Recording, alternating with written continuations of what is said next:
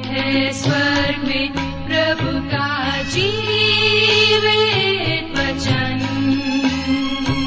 सृष्टि निर्माता भी है यही वचन।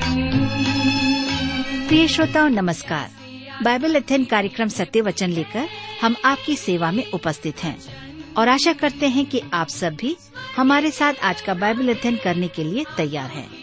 जैसा कि आपको मालूम है कि इन दिनों हम पवित्र शास्त्र बाइबल के पुराने नियम में से यशाया नामक पुस्तक का विस्तार पूर्वक अध्ययन कर रहे हैं और इसका मुख्य विषय है मसीह का आगमन और छुटकारा।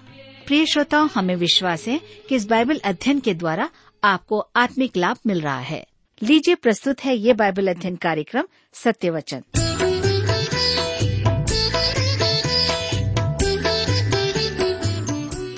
प्रिय मित्र, प्रभु यीशु के पवित्र और सामर्थ्य नाम में आप सबको मेरा नमस्कार।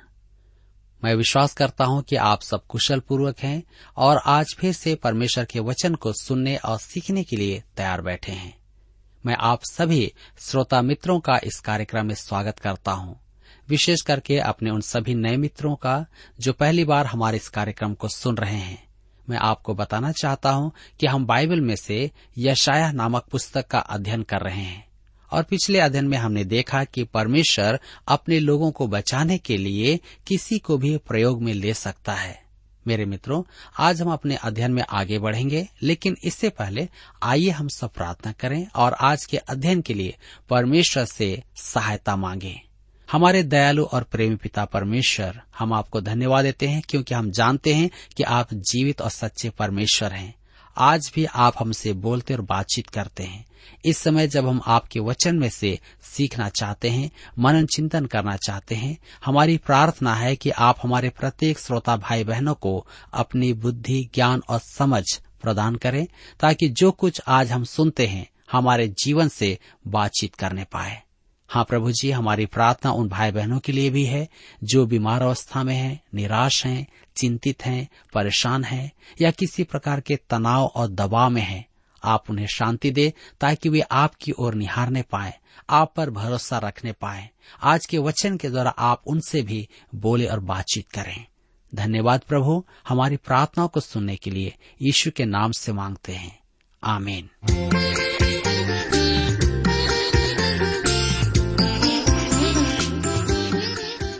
मेरे मित्रों, जैसा कि पिछले अध्ययन में हमने देखा कि परमेश्वर अपने लोगों के लिए किसी को भी प्रयोग में ले सकता है, और हमने यह भी देखा कि कुसरो को उसने बुलाया। तो आइए आज हम देखेंगे जन्म से पूर्व कुसरो की बुलाहट। यशाया की पुस्तक 45 अध्याय, उसके एक पद में लिखा है, यहवा अपने अभिषिक्त कुसरो के विषय यूँ कहता है मैंने उसके दाहिने हाथ को इसलिए थाम लिया है कि उसके सामने जातियों को दबा दूँ और राजाओं की कमर ढीली करूँ, उसके सामने फाटकों को ऐसा खोल दूँ कि वे फाटक बंद न किए जाएँ। यह एक असाधारण भविष्यवाणी है कुसरो यशाया के भविष्यवाणी के 200 वर्ष बाद ही इतिहास के पृष्ठों पर दिखाई दिया था कुसरो पूर्व दिशा में फारस का था उसके मकबरे के खंडहर ईरान में पाए गए हैं। आप यह जाने बिना उस शिलालेख को नहीं पढ़ सकते कि वह परमेश्वर को मानने वाला एक दीन मनुष्य था। प्राचीन काल के अधिकांश शासक डींग मार और झूठे थे। उनकी हर एक बात विश्वास के योग्य न मानकर ही सुनना होगा। उनके अभिलेख उनकी प्रशंसा ही करते हैं, परंतु उन पर विश्वास नहीं किया जा सकता। परंतु कुसरो वैसा नहीं था। उसने बड़े बड़े दावे नहीं किए। उसने घमंड की बातें नहीं की। फिर भी वह विश्व विजेता हुआ है। देखिए, परमेश्वर उसे अपना अभिषिक्त कहता है। यह पदनाम केवल प्रभु यीशु को ही दिया गया था। परमेश्वर ने कुसरो को यह पदनाम क्यों दिया? क्योंकि उसने परमेश्वर की इच्छा पूरी की और इसराइलियों को बंधुआई से मुक्त करके प्रतिज्ञा के देश में लौटाया। उसने स्वदेश न लौटने वाले यहूदियों को प्रोत्साहित भी किया कि वे स्वदेश लौटने वालों को सोना, चांदी और मूल्यवान वस्तुओं की भेंट दे। इस प्रकार कुसरो इसराइल का एक अन्य जाति मसीहा था। वह आने वाले मसीह का एक मंद चित्रण है। मेरे प्रियो, लिखा है, फाटकों को खोल दूँ। ये बेबीलोन के अनेक फाटक थे जिन्हें बंद रखा जाता था कि इसराइली भागने में सफल न हो। कुसरो ने वे द्वार खोल दिए और इसराइलियों को बाहर जाने की अनुमति दे दी। वे स्वदेश लौटने के लिए स्वतंत्र थे, क्योंकि वे बंधुआई में चले गए थे। अब परमेश्वर कुसरो के विषय में कहता है यशाया की पुस्तक 45 अध्याय के तीन पद में लिखा है, मैं तुझको अंधकार में छिपा हुआ और गुप्त स्थानों में गड़ा हुआ धन दूँगा, जिससे तू जाने कि मैं इसराइल का परमेश्वर यहवा हूँ, जो तुझे नाम लेकर बुलाता है। बेबीलोन के राजा ने विदेशों से जितनी लूट एकत्र की थी, विशेष करके यरूशलेम से, वे सब अब कुसरो का खजाना था। यशाया 45 के चार और पाँच पद में आगे लिखा है अपने दास याकूब और अपने चुने हुए इसराइल के निमित्त मैंने नाम लेकर तुझे बुलाया है। यद्यपि तू मुझे नहीं जानता तो भी मैंने तुझे पदवी दी है। मैं यहवा हूँ और दूसरा कोई नहीं। मुझे छोड़ कोई परमेश्वर नहीं। यद्यपि तू मुझे नहीं जानता तो भी मैं तेरी कमर कसूँगा। इससे पहले कि कुसरू परमेश्वर को जानता, परमेश्वर ने उसे चुन लिया था। यदि हम कहें कि कुसरू अंततः जीवित एवं सच्चे प्रभु को जान गया था तो यह तर्कपूर्ण होगा। इजरा ने उसके वचन लिखे हैं एक अध्याय के दो पद में। फारस का राजा कुसरू यूँ कहता है, स्वर्ग के परमेश्वर यहवा ने पृथ्वी भर का राज्य मुझे दिया है, और उसने मुझे आज्ञा दी कि यहूदा के यरूशलेम में मेरा एक भवन बनवा। जी हाँ हम आगे देखते हैं जगत की रचना। यहाँ अनादि काल में जगत की सृष्टि के संबंध में एक असाधारण कथन है। परमेश्वर कहता है यशाया 45 के सात पद में, मैं उजियाले का बनाने वाला और अंधियारे का सृजनहार हूँ। मैं शांति का दाता और विपत्ति को रचता हूँ। मैं यहवा ही इन सबों का करता हूँ। मेरे मित्रों, फारसी धर्म के अनुसार मजदा ज्योति का परमेश्वर है। परमेश्वर कहता है कि ज्योति का सृजनहार परमेश्वर ही है, अतः वह ईश्वर नहीं है। फारसी सत्य के अत्यधिक निकट आ रहे थे। अनेकों को आश्चर्य होता था कि मूर्ति पूजा के मध्य वे एक ईश्वर की उपासना क्यों कर रहे थे। आपको स्मरण रखना है कि वे इसराइल के संपर्क में थे। इसराइल संसार में परमेश्वर का गवाह था। फारसी धर्म में अंधकार अहरीमन था जो बुराई का ईश्वर था। परमेश्वर अंधकार की सृष्टि का उत्तरदायित्व भी अपने ऊपर में लेता है। विपत्ति को रचता हूँ। यहाँ विपत्ति का अभिप्राय दुष्टता से नहीं है। इसका अर्थ है दुख, कठिनाई और परेशानियाँ, जो बुराई वरण पाप का परिणाम है। यह रोमियो के पत्र छह अध्याय उसके तेईस पद में कही गई बात है। पाप की मजदूरी मृत्यु है। पुराने नियम की यह अभिव्यक्ति भी है। यदि आप पाप में लीन रहेंगे तो उसकी मजदूरी पाने का दिन अवश्य आएगा। प्रसंग प्रसंगवश मैं यहाँ एक बात कहना चाहता हूँ, क्योंकि आज भलाई और बुराई को परस्पर संबंधित कहा जाता है, अर्थात जिसे आप अच्छा सोचेंगे वह अच्छा होगा। और बाइबल में आज्ञाएँ दी गई है, जिसे हम निर्गमन की पुस्तक 20 अध्याय उसके 13 और 15 पद में देखते हैं, तू चोरी मत करना तू हत्या मत करना। परंतु बाइबल क्या है? उसे कौन माने? हम बाइबल के परमेश्वर की आज्ञा क्यों माने? मेरे मित्रों, परमेश्वर का एक और प्रबल विवाद है। परमेश्वर कहता है, यदि तुम पाप करते हो तो जान लो कि उसकी मजदूरी का दिन भी आएगा और मजदूरी में कोई कमी नहीं होगी। परमेश्वर यशाया के मुख से यही कहलवाता है। परमेश्वर ने जगत की रचना इस प्रकार की है कि जब आप उसकी सीमाओं का उल्लंघन करते हैं तो आपको न्याय और दंड की आवश्यकता नहीं है। परमेश्वर सब संभाल लेगा। यही कारण है कि परमेश्वर कहता है कि ज्योति और अंधकार की रचना उसी ने की है। वह फारसी धर्म को उत्तर दे रहा है। परमेश्वर कह रहा है, मैं चाहता हूँ कि तुम जान लो कि ज्योति ईश्वर नहीं है। उसकी रचना मैंने की है।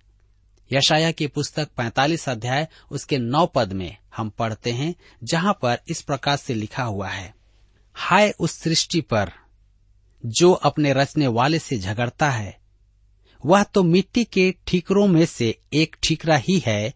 क्या मिट्टी कुम्हार से कहेगी, तू यह क्या करता है? क्या कारीगरी का बनाया हुआ कार्य उसके विषय कहेगा, उसके हाथ नहीं है? मेरे प्रियो, परमेश्वर का विरोध करके क्या होगा? आपको तो हारना ही होगा। यूनानियों में एक कहावत चलती थी, देवताओं का पासा तैयार है। परमेश्वर यही कहता है, मेरे साथ चौपड़ मत खेलो। मुझसे संघर्ष मत करो। यह मत सोचो कि मुझसे मुकदमा तुम लड़ पाओगे। न्यायालय के बाहर ही समझौता कर लें। यशाया की पुस्तक एक अध्याय के अठारह पद में वह कहता है, आओ हम आपस में वाद विवाद करें। तुम्हारे पाप चाहे लाल रंग के हों तो भी वे हिम के समान उजले हो जाएँगे। और चाहे अर्गवानी रंग के हों तो भी वे ऊन के समान श्वेत हो जाएँगे। मेरे मित्रों, परमेश्वर के साथ चौपड़ मत खेलो, अर्थात डैस मत खेलो, जुआ मत खेलो।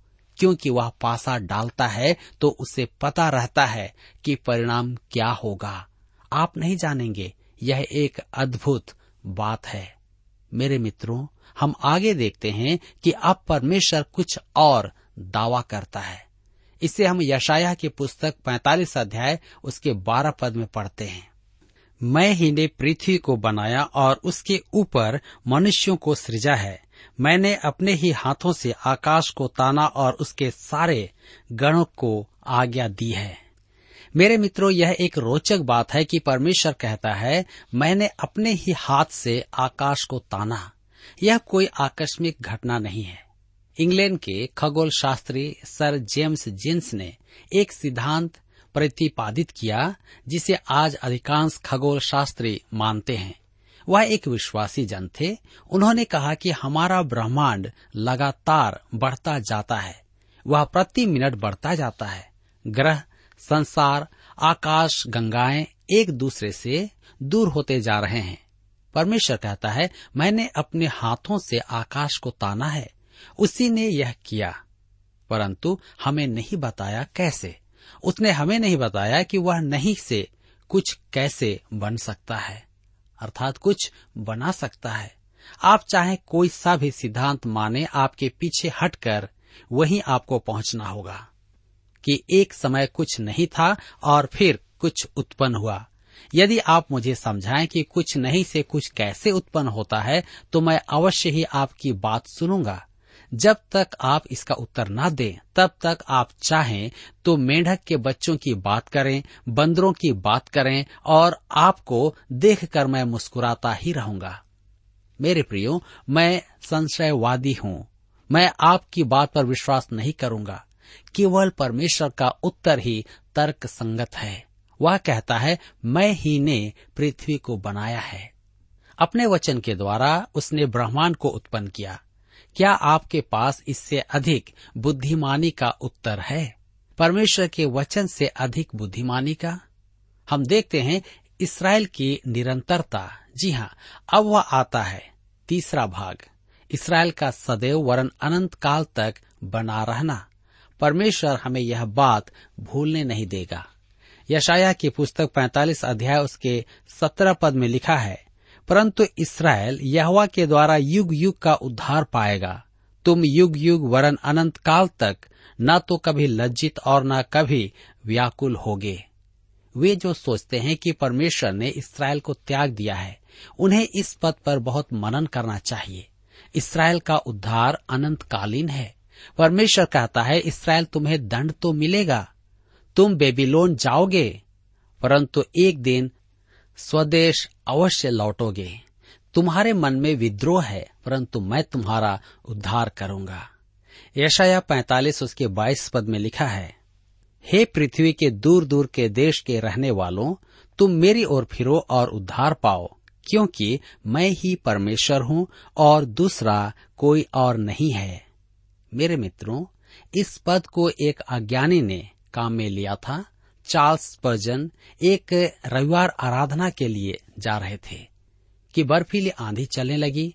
रास्ते में एक छोटा सा आराधनालय था। अतः वह वहीं चले गए। आंधी के कारण उनका पादरी नहीं आ पाया तो वहाँ उपस्थित आराधकों ने उससे कहा कि यहाँ एक जन खड़ा हुआ है और दो शब्द बोले।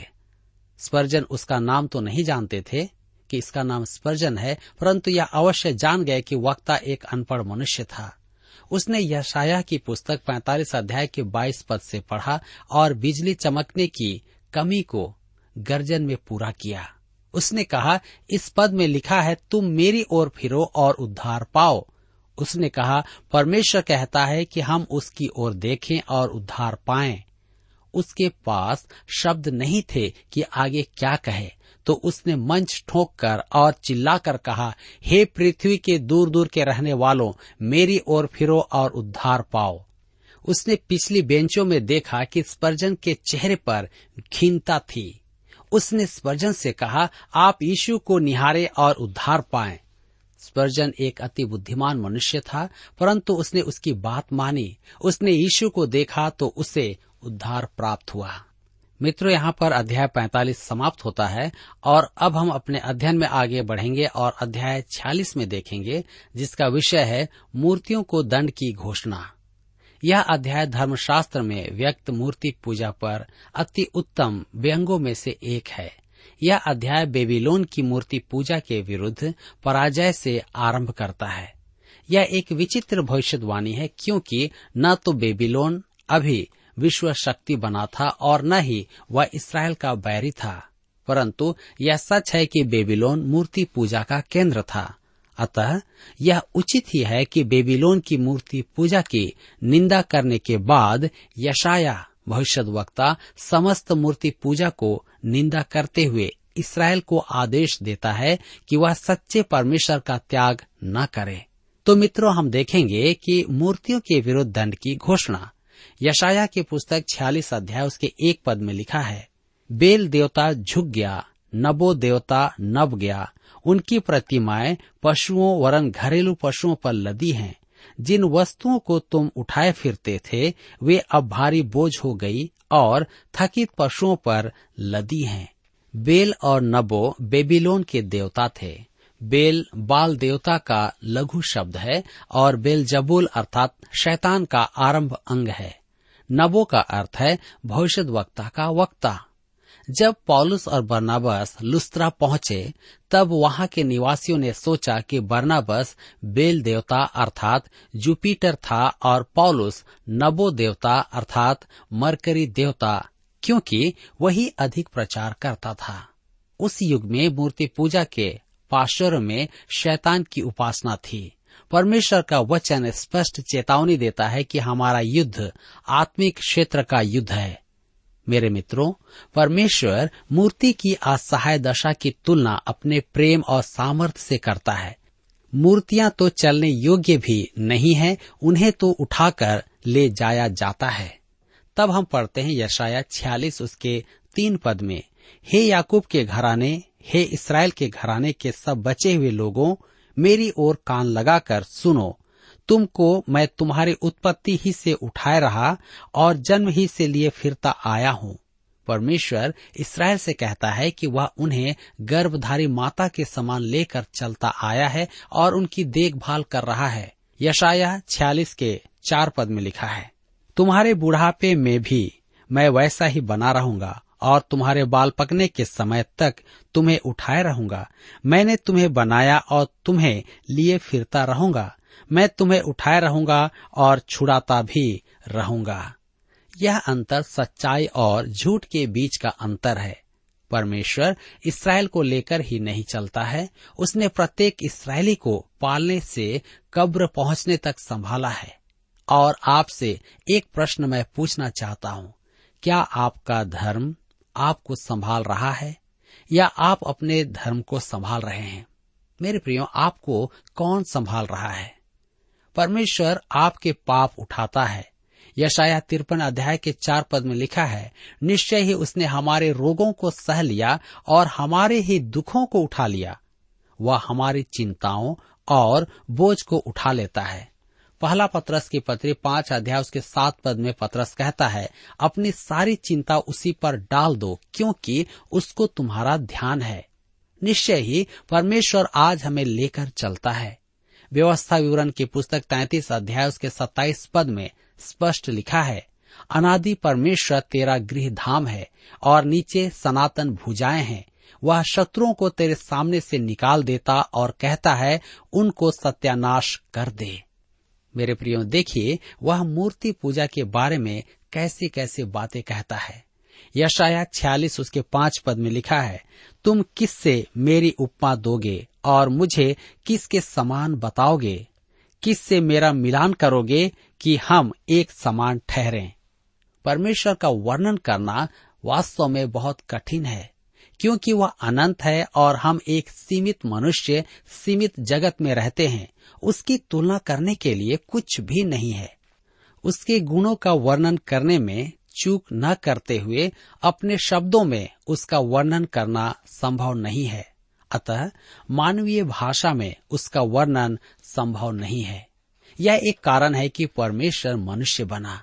परमेश्वर को जानने का एक ही तरीका है, यीशु को निहारें। उसे देखें। उसी ने परमेश्वर को हम पर प्रकट किया है। मूर्ति पूजा पर यह एक अति बुद्धिमानी का व्यंग है। आप इस पर विचार कर सकते हैं। यशाया छियालीस उसके छह पद में लिखा हुआ है, जो थैली से सोना उंडेलते या कांटे में चांदी तोलते हैं, जो सुनार को मजदूरी देकर उससे देवता बनवाते हैं, तब वे उसे प्रणाम करते, वरन दंडवत भी करते हैं। यह धातु की मूर्ति है, जो लकड़ी की मूर्ति से भी कीमती और सुंदरता में अधिक है। मनुष्य का पैसा मूर्ति बनवाने में व्यय अर्थात खर्च होता है। जिसके पास कम पैसा है, उसकी मूर्ति भी सस्ती ही होती है। धनवान का देवता भी धनवान होता है। अंततः मनुष्य अपनी ही हस्तकला की पूजा करता है। उसकी आराधना करता है। दूसरे शब्दों में, वह अपनी ही हस्तकला की उपासना करता है। दूसरे शब्दों में वह अपनी ही उपासना करता है। यह एक प्रकार का मानववाद है। मेरे प्रियो, अब आती है सच्ची परख। यशाया की पुस्तक छियालीस अध्याय उसके सात पद में लिखा है, वे उसको कंधे पर उठाकर लिए फिरते हैं, वे उसे उसके स्थान में रख देते और वह वहीं खड़ा रहता है। वह अपने स्थान से हट नहीं सकता। यदि कोई उसकी दुहाई भी दे तो भी न वह सुन सकता है और न विपत्ति से उसका उद्धार कर सकता है। वे अपने देवता को कंधों पर उठाकर घूमते हैं और घर पहुँचने के बाद उसे एक कोने में रख देते हैं। सुनिए, परमेश्वर उनसे क्या कहता है? यशाया छियालीस के नौ पद में। प्राचीन काल की बातें स्मरण करो, जो आरंभ ही से हैं, क्योंकि परमेश्वर मैं ही हूँ, दूसरा कोई नहीं। मैं ही परमेश्वर हूँ और मेरे तुल्य कोई भी नहीं है। आज भी मूर्ति पूजा की कमी संसार में नहीं है। हमें इसका सामना करना होगा। क्या आप आराधना में कुछ पाते हैं? बहुत से मसीहियों के लिए आराधना में जाना एक बोझ है। यह एक प्रकार से उनका ऐसा देवता है जिसे उन्हें उठाना है। ओह! मेरे मित्रों, परमेश्वर आपसे संपर्क करना चाहता है। उसके पास आपके लिए कुछ है। वह तो कभी नहीं चाहता कि आप उसे उठाकर घूमे। वह तो स्वयं आपको उठाना चाहता है। आपके साथ बातचीत करना चाहता है। आपके साथ संगति करना चाहता है। आपको उद्धार और छुटकारा देना चाहता है। वह आपसे कुछ भी नहीं चाहता। वह सिर्फ़ इतना चाहता है कि आप उसके पास आए। मेरे प्रियो मैं नहीं जानता कि आज आप किस प्रकार की मूर्ति को लेके घूम रहे हैं। आपके जीवन की उन त्रुटियों को आप देखें कि आप कहाँ पर हैं। क्या आप उससे छुटकारा पाना चाहते हैं? क्या आप उससे उद्धार पाना चाहते हैं? यदि हाँ तो आप प्रभु यीशु के पास आए, क्योंकि वचन में लिखा है, आकाश के नीचे पृथ्वी पर मनुष्यों में और कोई दूसरा नाम नहीं दिया गया जिसके द्वारा हम उद्धार पा सकें। प्रभु यीशु आपके पापों से आपको उद्धार दे सकता है। इसलिए अवश्य ही इस पर विचार करें। आज हमारे अध्ययन का समय यहाँ पर समाप्त होता है और मैं आशा करता हूँ कि आज के इस अध्ययन के द्वारा आपने अवश्य ही अपने आत्मिक जीवन में लाभ प्राप्त किया है और आप एक सही निर्णय अपने जीवन के लिए लेंगे। प्रभु आप सबको आशीष दे।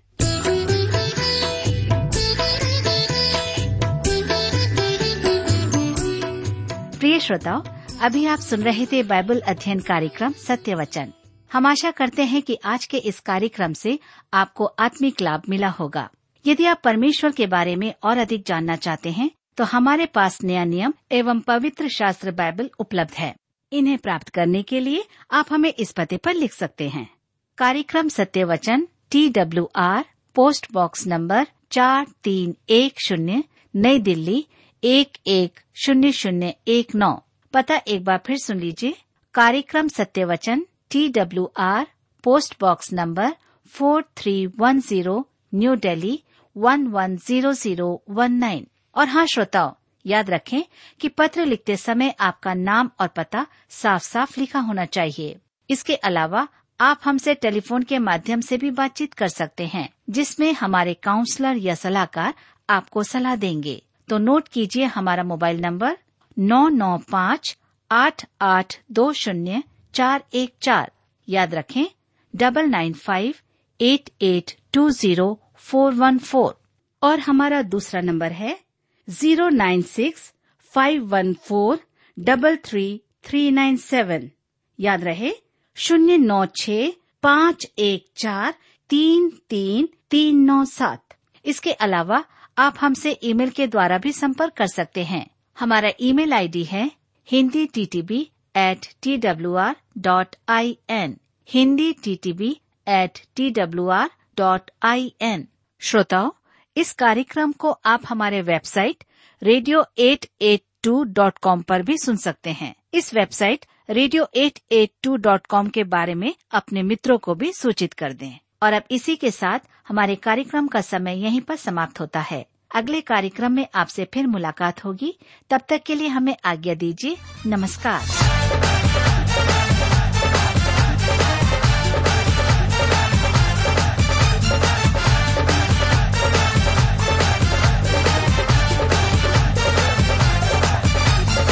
यीशु के नाम में शिफा है। शिफा है शिफा है शिफा है। यही कलाम में लिखा है। लिखा है लिखा है लिखा है यीशु के नाम में शिफा है। शिफा है यही कलाम में लिखा है। लिखा है यीशु से शैतान हारा है। हारा है यीशु ने उसको मारा है। मारा है यीशु ने खून बहाया है। यीशु ने हमको बचाया है बचाया है।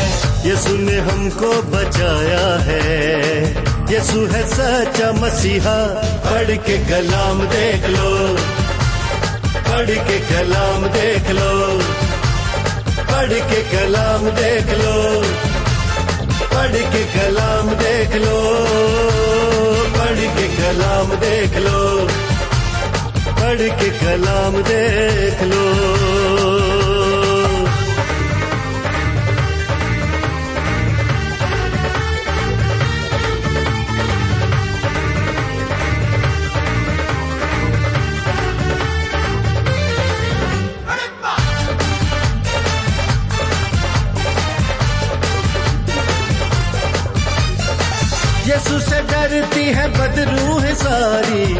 यीशु से डरती है हर बीमारी। यीशु से डरती है बदरू है सारी। यीशु से डरती है हर बीमारी। यीशु के प्यारो दुख से नहारो यीशु को सच्चे मन से पुकारो। यीशु का वादा सच्चा है। सच्चा है। जो भी वो कहता है होता है। होता है। यीशु यहोवा राफा है। यीशु खुदा का है बेटा, पढ़ के कलाम देख लो। पढ़ के कलाम देख लो। पढ़ के वचन देख लो। पढ़ के वचन देख लो। पढ़ के कलाम देख लो। पढ़ के कलाम